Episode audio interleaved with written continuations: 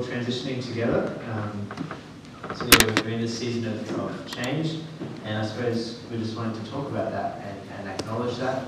Um, we've had a lot of change, Dave, Dave's leaving, um, looking for a new person, and, and, but at the same time, just sort of feeling like we're, we're entering a new season, I suppose. We're time to seek God, time to think what does the future look like, and then sort of pray and work towards almost developing a vision for what that can be, um, what God wants to do here um, in, this, in this region, in this area at this time.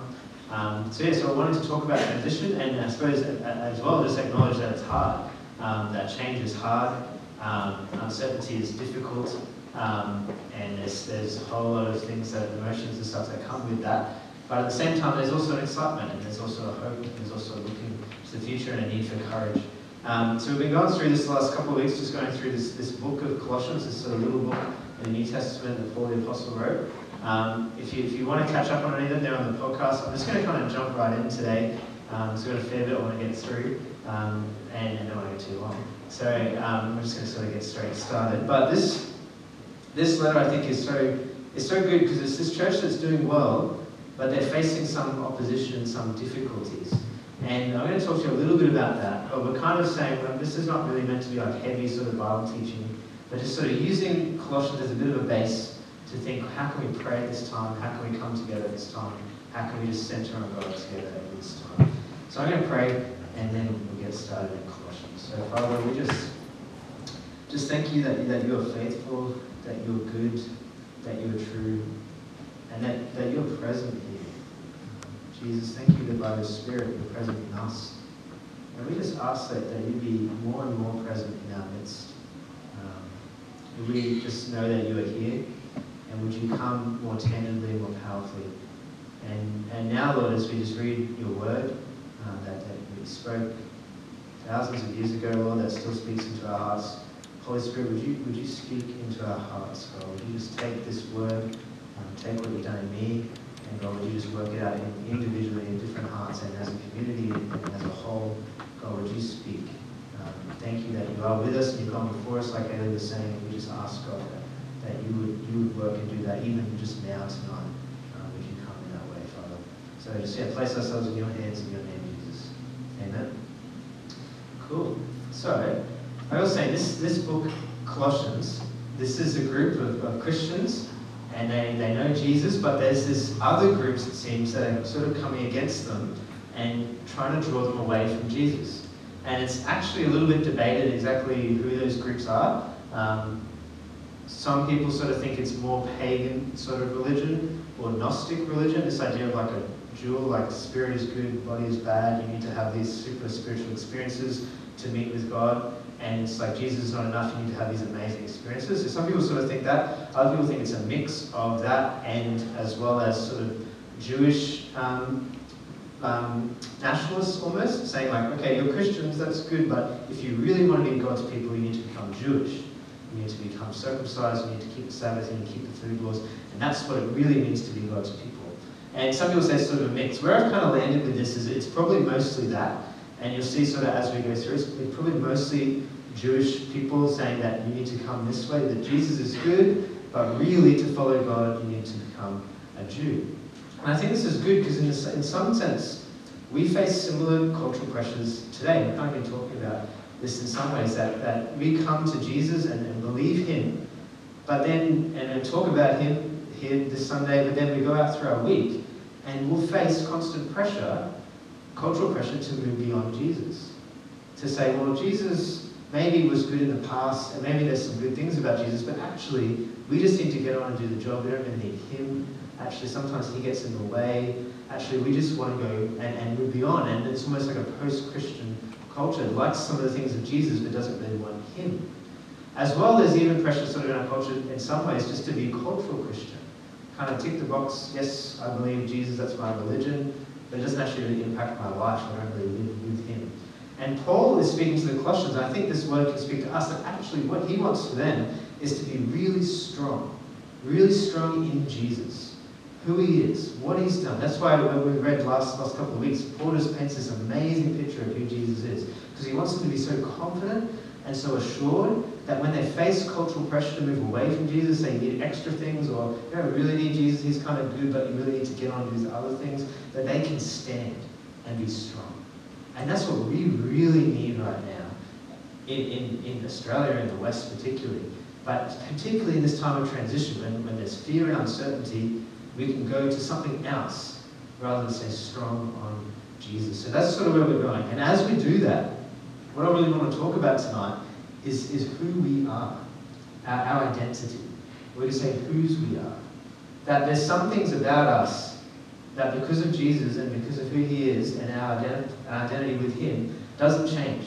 And as we transition here at Rivers, as the culture shifts, as the pressures are changing, there's some things that stay the same that were stronger. And what I just want to look at tonight as we go through this passage is three, three things. Who are we? What are the things about us that stay the same? What are the things about us that we need to be stronger, we need to stand on and hold to? So we're going to go through from Colossians 6, and sort of pull it out. I'll kind of keep it pretty simple tonight, although this is not a very simple passage. It's actually really confusing for us to see as we go through, but I'm going to try and make it really simple. So this is what Paul says to the church. So he has been talking, right, about Jesus. He's been praying for them. He's been thanking God for them. He's, he's given this amazing description of Jesus. He's, he's a ruler above all powers and authorities. He said that Paul's struggling for them. And then he says, therefore, so it's based on everything he said before. This is like a key passage in this book. He says, therefore, as you received Christ Jesus the Lord, so walk in him, rooted and built up in him, and established in the faith, just as you were taught, abounding in thanksgiving. So he wants this rooted, built up, established thanksgiving, this strong focus on Jesus for the Colossian church. And who are we? What is our identity? What is the first and foremost identity for us that we get from this passage? Is that we are Christ. As we were saying before, our identity is found in Him. We belong to Him. And again, not as just a cultural Christianity, yes, that's my religion. But not as that, yes, there's some good things about Christ, but actually we just need all these other things. But actually, we are found in Him, our life is in Him, we grew in Him. Everything is centered around Him. And there's some awesome pictures that Paul uses in these verses. I've been um, doing a bit of walking recently, um, just around Kallangur. It's been awesome. Actually been really enjoying it. Like, I've actually been doing it just as a, as a way to think, as a way to pray. Been finding it easier to pray while walking rather than just sitting. I don't know if it's just as easier when you're moving sometimes. So I've just been getting up and walking around Kallangur. And I've just been noticing things I didn't notice before. There's actually heaps of awesome trees in Kallangur. There's like some amazing parks. There's like, there's actually lots of playgrounds and basketball courts. They just don't really get used very much. You kind of see the basketball court here, basketball court there, all over the place. And, and just these big trees. And I've just been loving just walking past these big, big trees. And I was just thinking the other day, like this, these massive trees. And the reason they can stand so strong and so tall is these deep roots. Like you can't see them, but they go incredibly deep. But there's these, then there's these trees across from Lillybrook. You can see the roots. These, this, these trees, again, is huge. And their roots, you can, they spread. You can have a look at them, they go down deep as well. But this idea of being rooted, right, this, this strong, steadfast, stable, rooted into the ground so the tree can stand. This is what Paul's talking about. He says that they are rooted in Christ. And he's saying this happened to them when they believed Jesus, when they heard about him, when they put their faith in him, when they said, Jesus is Lord, I believe him, he's risen from the dead.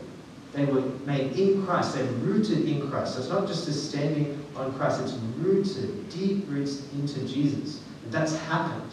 But then these things that go on keep happening. They're being built up. So it's like roots into Jesus, they're being built up like a house in Jesus. Then established in the faith. He wants them to be, it's this idea of being confirmed or like strong, made strong, like strengthened in their faith and belief in Jesus. And then that grows to abounding, or some other translations say overflowing in thanksgiving. You see, he wants everything to be around Christ, rooted, built up, strengthened, thanksgiving, overflowing, all around Jesus. I've been saying this each week, but I think it's so important at this time that, that that's who we are. That we are Christ. Again, we, we are a church of Christ, and that's like the denominational name, but we are a church of Christ. Like this is Christ's place. We are here for Him, and not just as the name on the door, but as Him, the risen Jesus, and His presence. There's this passage in, in Exodus when Moses is, has left Egypt with the people and he's talking to God and, and he says to God, unless you go with us, unless your presence is with us, what will make us different from anyone else? What will make us special? We won't go unless you go with us. And it's the same for us. That it's not enough to, we just say, yes, we're Christian, or yes, we're Church of Christ. We actually are Christ. Need his presence, his power. That everything is found in him, built up in him, strengthened in him. So as we've been saying each week, especially this time of transition, it's time to stand strong on Jesus, to look at him, to trust him, to encourage each other, to point each other to him. As, as we, we see difficulties and problems, we keep pointing back to him. So first point, who we are, we are Christ. Then he keeps going. Now he gets, starts to get into this, this thing that they're facing. He says it like this, see to it that no one takes you captive by philosophy and empty deceit. Now this is not saying Paul's against philosophy.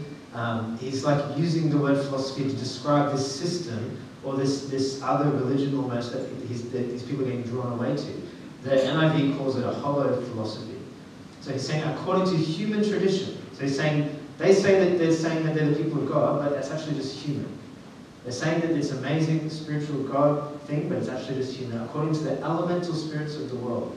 So it's just basic principles of life by elemental spirits, and it's not according to Christ. So Paul's saying you're facing this pressure.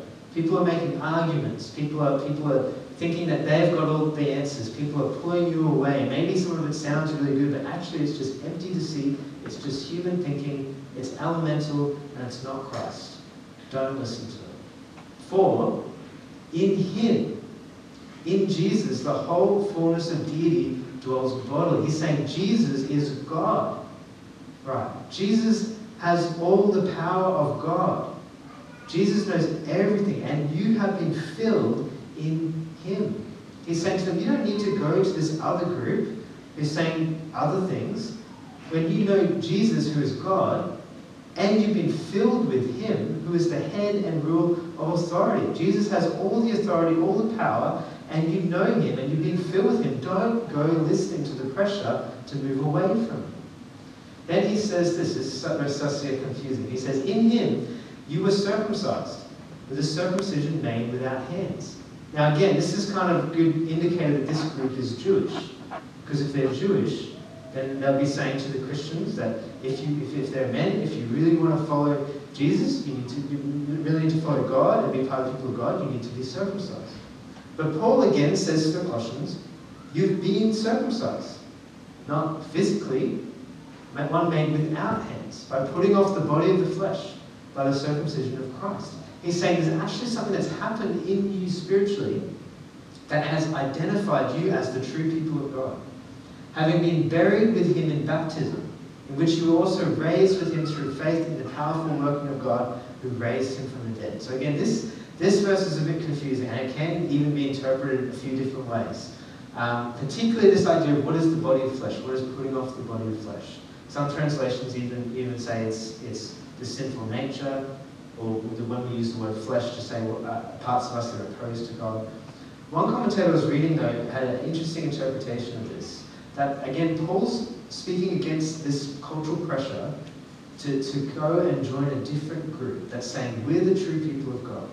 Say the Jews are the true people of God, you need to come and join this group. Or as well, there might be pressure from even pagan groups and saying that there's these, these pagan gods and you need to listen to those gods, you need to follow them.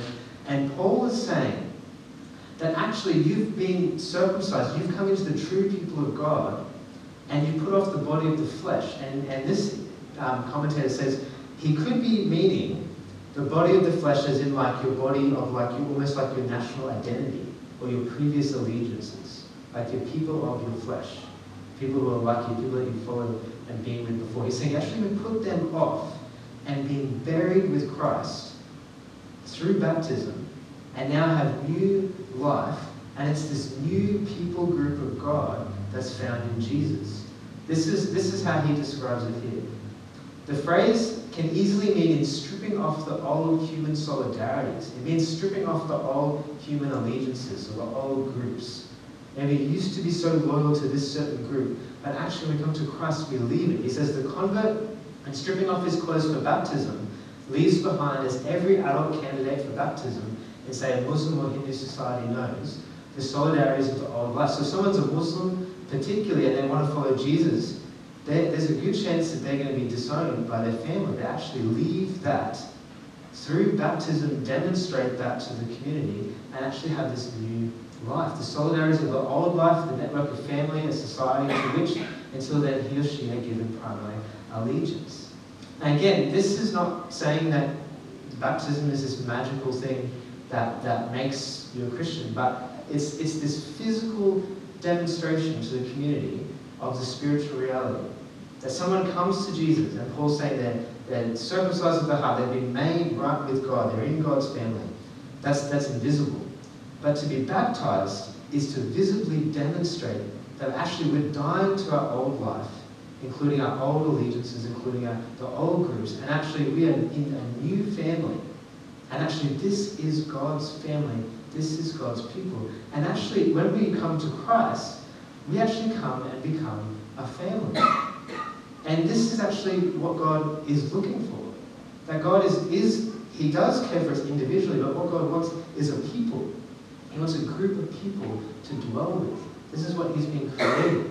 And we see that this is this is kind of this is who we are, right? And this can be taken wrongly? Probably on two extremes again. When you might, you might be thinking this while I'm talking, like, hang on, Tim, this sounds almost kind of cult-like. Like you're saying we have to leave our family, we have to leave all our groups, we have to be loyal to the church.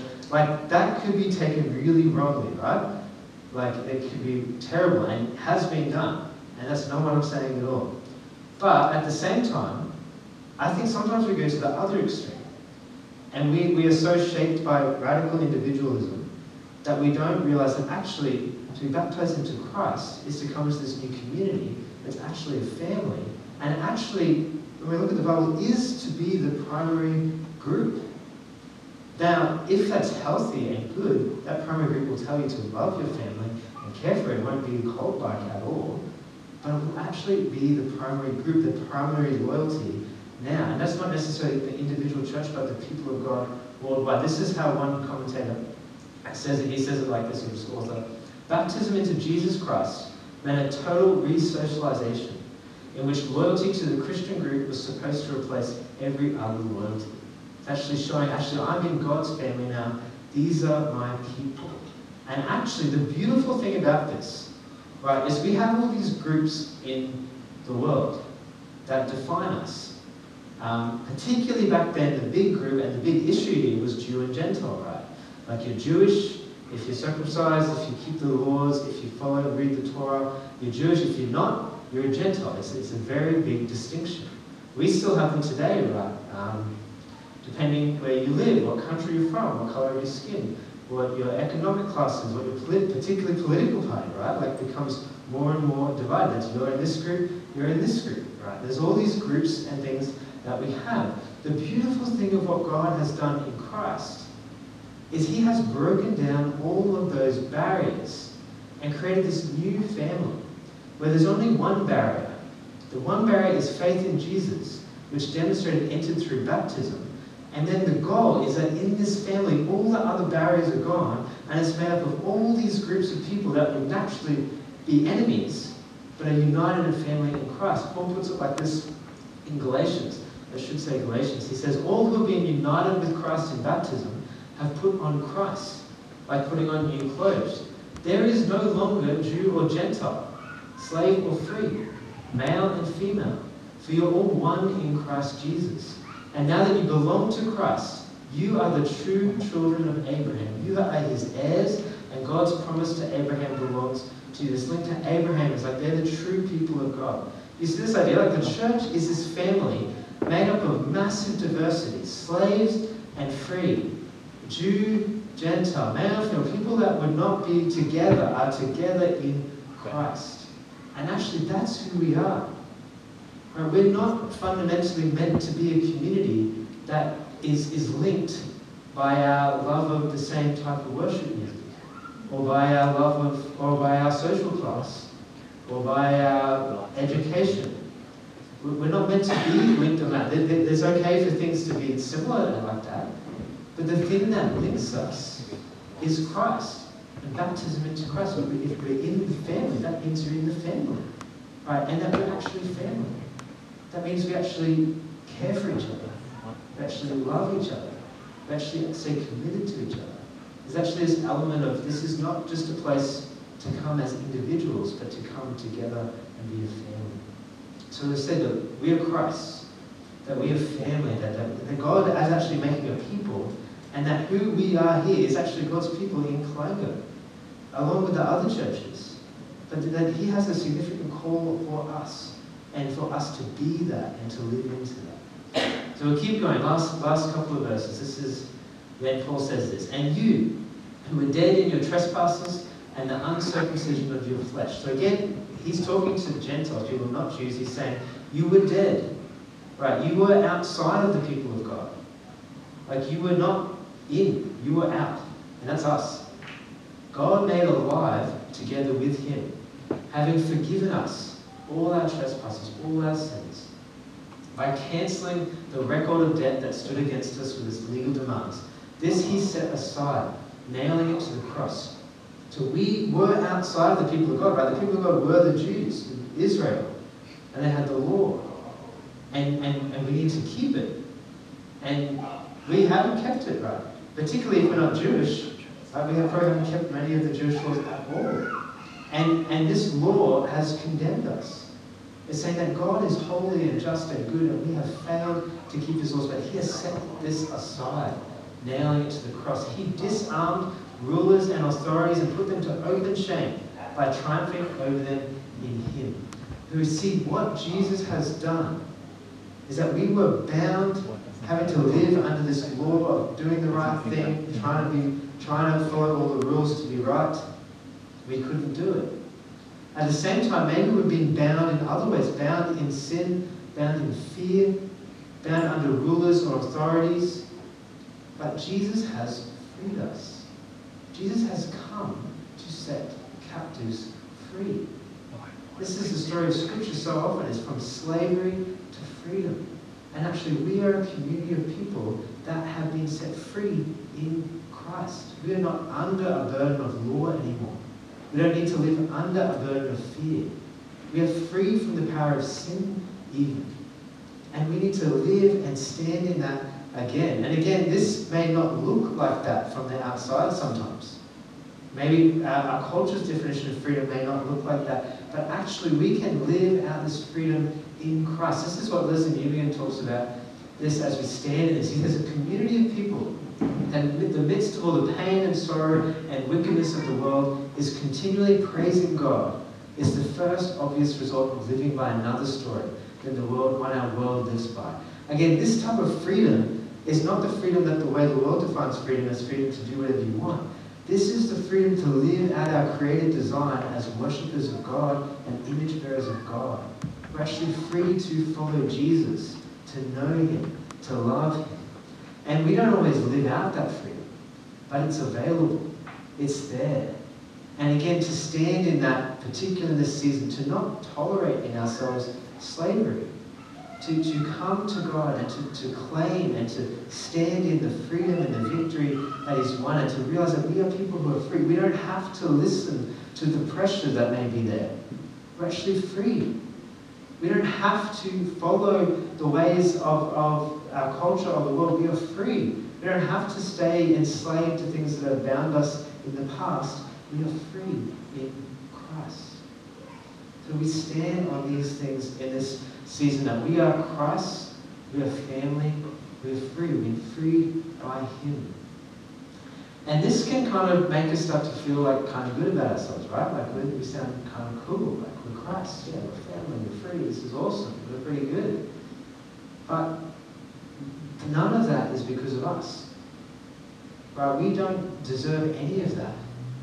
The only reason that that is who we are. The only reason that that is our identity, the only reason we're Christ, we're fed, we've been brought into this family, the only reason we can be free is because of the cross. It's because Jesus went to the cross. And as we kind of think in this season about our identity and who we are, you can kind of go to two extremes. John Stott says, though, on the cross, only at the cross, can we find a true and balanced understanding of ourselves. You see, we can kind of get out of whack with our self-image sometimes. It can be inflated. That we can start to think, yeah, we're, we're pretty good. We're pretty awesome. Start to even be superior and look down on others. Or start to have this prideful, and inflated ego. But that's not really true. Right. We actually have lots of issues and failings and often don't live up to what we think of ourselves at all. But on the other hand, we can think of ourselves with this really self-hating, self-defeating, inferior, that was so bad and that was so terrible. But actually, that's not really true either. And it's at the cross that we can really see who we are, what our identity really is. When Jesus came to the cross, there's this verse that we're reading here is that he disarmed the rulers and authorities and put them to open shame. Jesus came to the cross, right? This is this idea that God, who made us, is perfect love. God is holy. He is separate to us. He is goodness. He is truth. He is beauty. He is justice.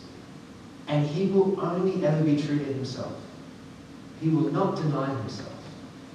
God will not compromise with evil in any way. Yet we have.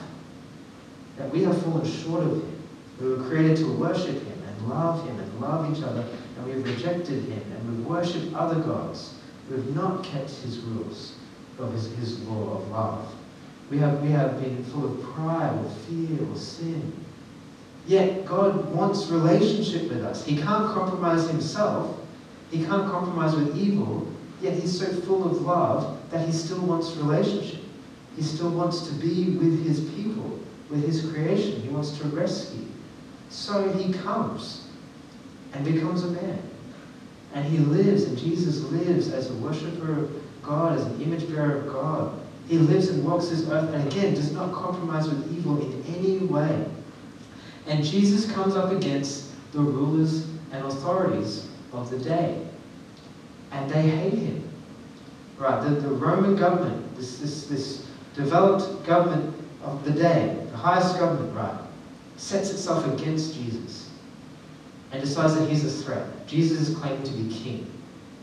It's a threat.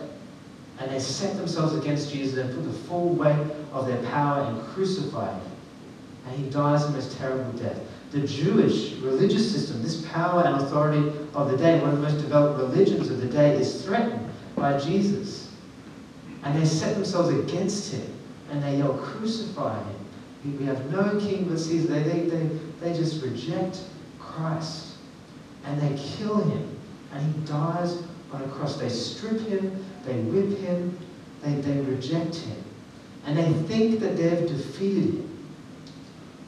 But the truth is, on the cross, Jesus is stripping them. Jesus is defeating them. Jesus is exposing them for who they are. Jesus exposes the evil of the world, the rulers or authorities that set themselves against him, because when he dies, he dies as our representative.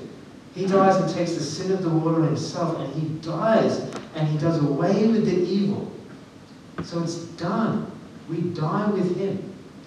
Yet the power of his love and the power of God rises him from the dead. And he now is seated at the right hand. He is, he is victorious. And now we have this relationship of forgiveness and life with him that we have died when he died. And therefore we cannot die again. We have this new life with him. Jesus has disarmed the rulers, the authorities. He's set away the legal code. Jesus has found a way for God to be holy and just and not compromise with himself, yet love us and rescue us and free us and make us his people. This is what was God's plan all along. This is what one guy wrote about what was really going on. He said, Who delivered Jesus up to die? It was not Judas for money, not Pilate for fear, not the Jews for envy, but the Father for love. The Father sent him as an expression of his love for people who have done evil and rejected God. Yet his love was so great that he wants to reconcile and redeem. This is where we get to see who we really are, and our identity is at the cross. Tim Keller summarizes the gospel, summarizes this in one sentence. He says this We are far worse than we ever imagined, and far more loved than we could ever dream. It's not that we're awesome, because we're not. It's not that we're terrible, because we've been made worthy, because He loves us. And He's, he's, he's demonstrated that even while we were yet sinners, Christ died for us. So, because of the cross, because Jesus did that, we are His. Again, this is not just to tick the box. This is not like, oh, we can just move on. Like, because of the cross, therefore we stand rooted, built up, strengthened, overflowing with thanksgiving because of Christ and His love. We are family. Because of Jesus, He's broken down all these dividing walls and made a new family that we enter into. And then He calls us to be like Him to each other and to love each other, not primarily in a sentimental love, but in a self sacrificial love.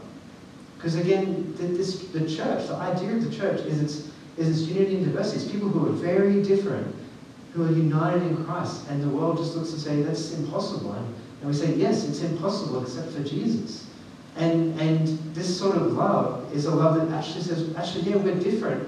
And it actually means the only way this can work is if we die to ourselves, if we humble ourselves, if we care for each other, if, if, we, if we compromise, if we look to each other's interests, that's the only way this can work. The only way that can work is by Spirit in us. And we are free. He went to the cross and He's moved away the written code.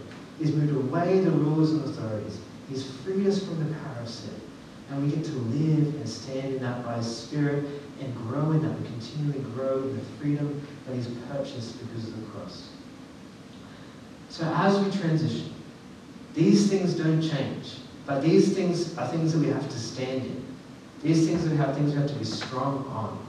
And, and, and this is the time to center on these non-negotiables, these things. Who are we? Whose are we? Christ's family free. So we're going to respond um, and take communion, which is really good, awesome way to respond to the cross.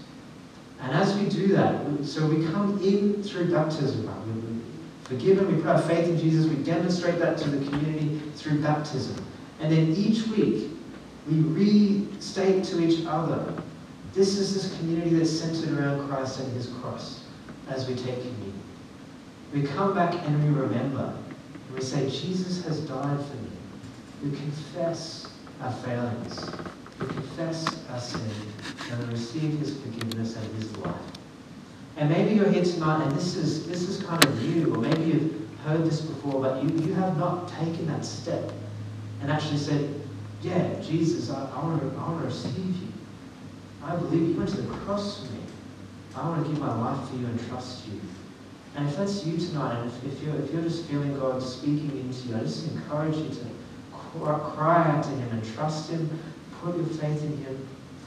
Feel free to come forward as we're, as we're singing later on. We'd love to pray for you or, or talk to someone about that. If, if God is doing something in you with that, it's to just trust Him. He, all He wants is for us to trust Him, to place our faith in Him, and then He, he, he does it. He takes over, and then we just walk this walk of faith with Jesus. So we might play some music, and then and then we're going to respond with communion, and I'll just pray and just invite God to really into this space.